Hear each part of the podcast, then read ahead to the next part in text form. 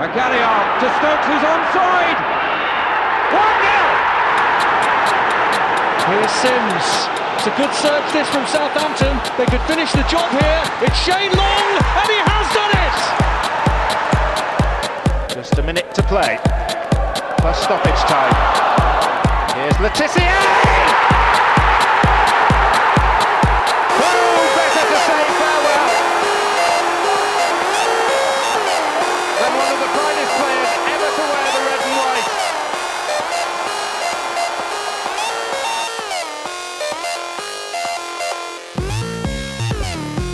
Hello and welcome to the Saints FC podcast. A little bit of unusual um, show this time around. It's a bit of a bonus episode as uh, we hand over the Saints FC podcast channel to the guys from the Ugly Inside for their review of Saints transfer window. So over to the Ugly Inside, guys.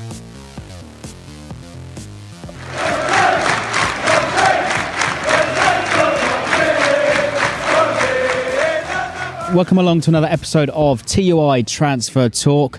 The summer saga is finally over. Nick and I are here to kind of dissect the uh, transfer activity of Southampton so far this summer. Obviously, talking about Virgil van Dijk and uh, what's next for him. But first of all, let's start with the incomings. Everything's been concluded. Incomings: Jan Bednarek, 5 million, Mario Lemina, 18 million, Wesley Hoedt, 15, 16 million good signings, I think. Yeah, I think so. I mean, I mean there's always a cry to spend money uh, in a transfer window, uh, but sometimes you know you you can spend money just for the sake of it, and and Saints have spent their money carefully. Yeah, there's a there's a case that we could have got another striker in, uh, um, but I, I think that we've now got a good good, solid all-round squad. As long as Van Dijk comes back and, and plays, but Lamina, good signing strong, gives us options in the, the centre to steady the ship. Uh, who will hopefully be what we need at the back as a replacement for Jose Fonte, uh, and Bednarek's one for the future. So, you know, many supporters will be whinging a little bit that we haven't signed a striker or we haven't spent much, but, you know, it's about improving the squad not about spending money. And those are the key areas that we needed to improve. I mean, as you say, Wesley, who is finally a replacement for Jose Fonte, and they said last uh, January even we won't allow Fonte to leave unless there's a mm. replacement lined up. It's taken them eight months or so to replace Wesley Hoedt, and he's uh, he played in the international squad last night with Holland. They got uh, hammered 4 0 against France, but another good young talent to fit in in the philosophy of Southampton Football Club.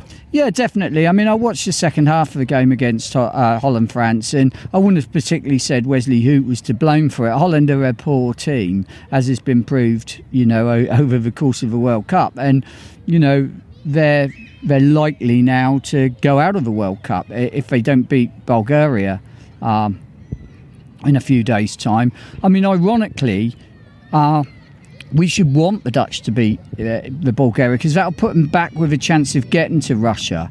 Uh, and one of the things that can inspire Virgil van Dijk to come back into the side and, you know, put in a shift, as we say, is that if Holland's World Cup hopes are still in place after the, after next week or this time next week, mm. you know, if you know the Dutch can beat Bulgaria, then they'll go into the final round of group games with a chance. And that that hopefully could work in our favour. And Mario Lemina, another shrewd signing for Saints, broken our record again this summer. Uh, nowhere near as astronomical as the fees that we've seen in the transfer window.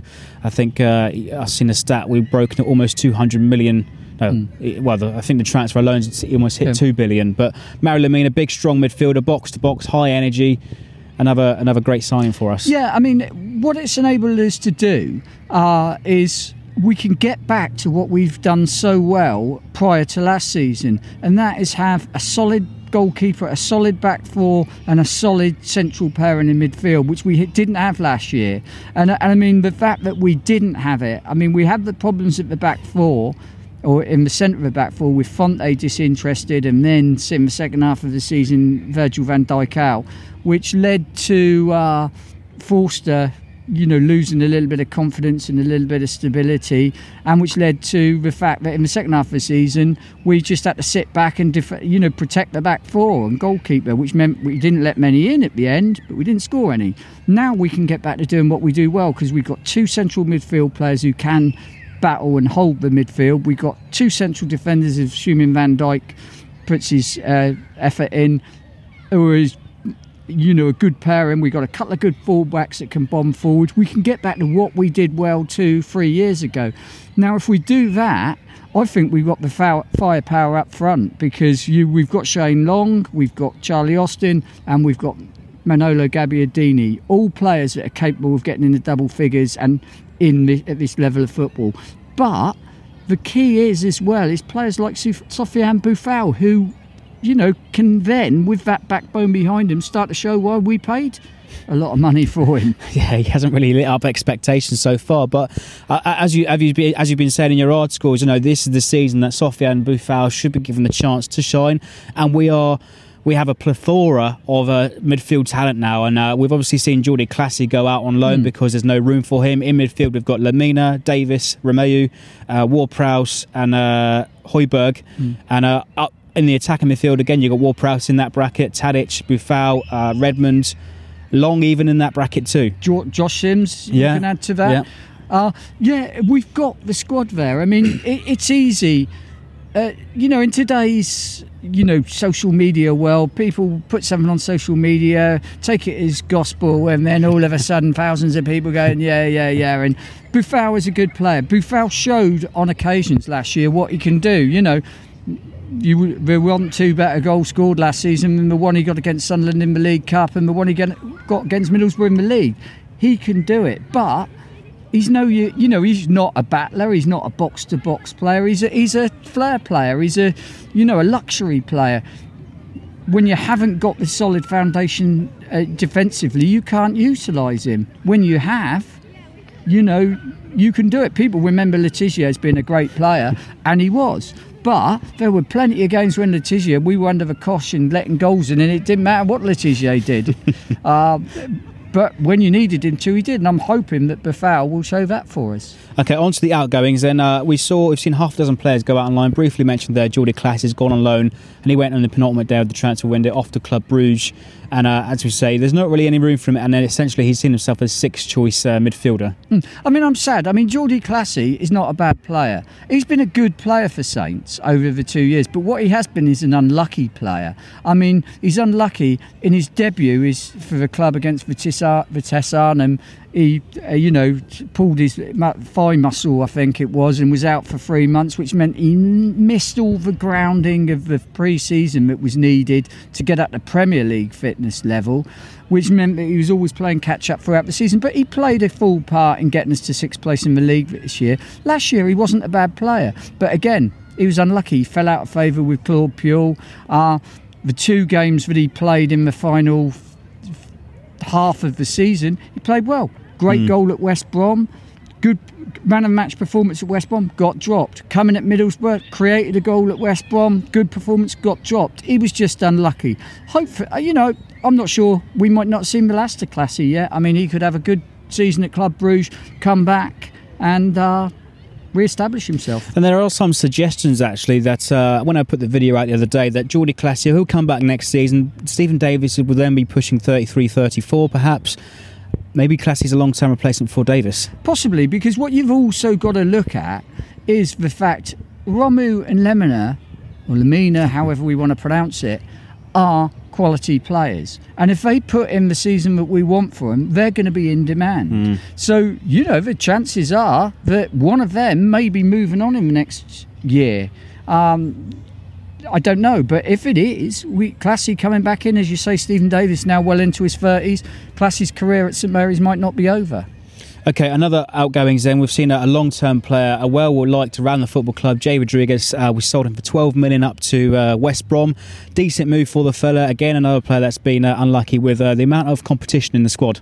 Yeah, I mean, again, Jay Rodriguez is a quality player. He's an unlucky player for what happened to him a few years ago. I mean, I think this is probably the best move for everyone all round. I like Jay Rodriguez. He put in some good performances last season, and he was one, like Shane Long, like Jordy Clasie, who fell foul of Claude Puel's rotational system. You know, it just seemed every time Long or Rodriguez got a goal, they got dropped.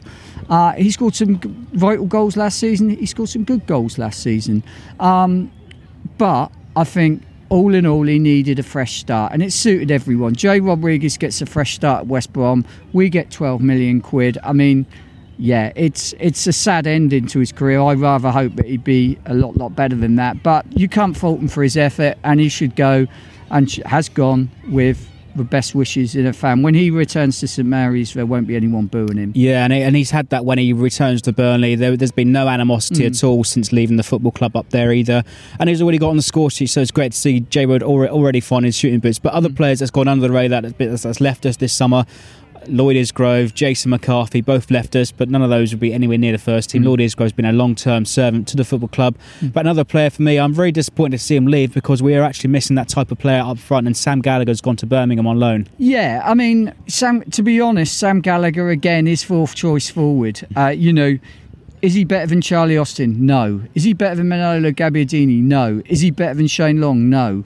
Uh, I mean, he needs another season in the championship. He, he had a decent season mm. for Blackburn, but when you look at it, most of his goals were scored in the first half of that season, and he didn't score a lot. I think he got about two goals in the final 20 games, which, you know, we didn't really watch him. So, on the face of it, I don't know what he got 10 goals in 35 games. It's 12 goals. 12 goals. Yeah. It's not, it doesn't seem a bad return. Mm. For a relegated side, too. For, for a relegated side, too. But as they were getting relegated late in the season, Sam Gallagher didn't get the goals for him, which mm. was part part of it.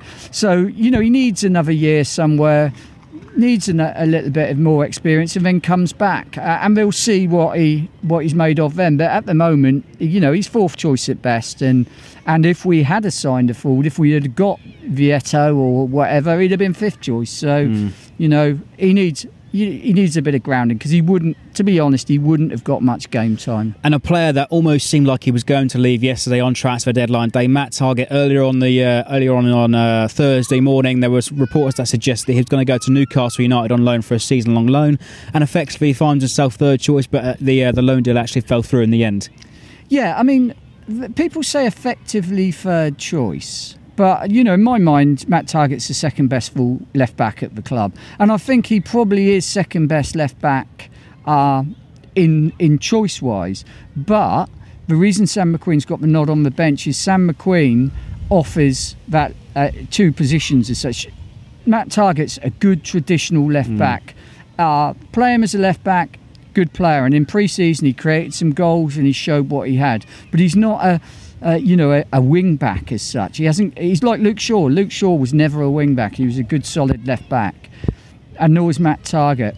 Uh, so, Sam McQueen uh, is more being a, a, a, converted winger is more of a, a wing back, and just uh, when you're looking at the bench, it's sometimes you've got to look at what players that can offer you all round. So Sam McQueen offered cover at left back, but he also offered attacking opportunities to come on as a wide player.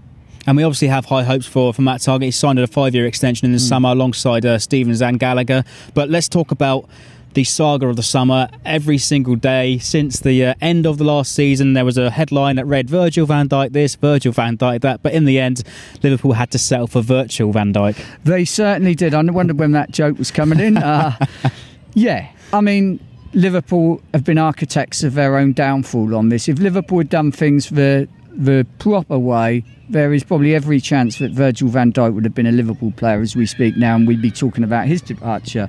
But they didn't.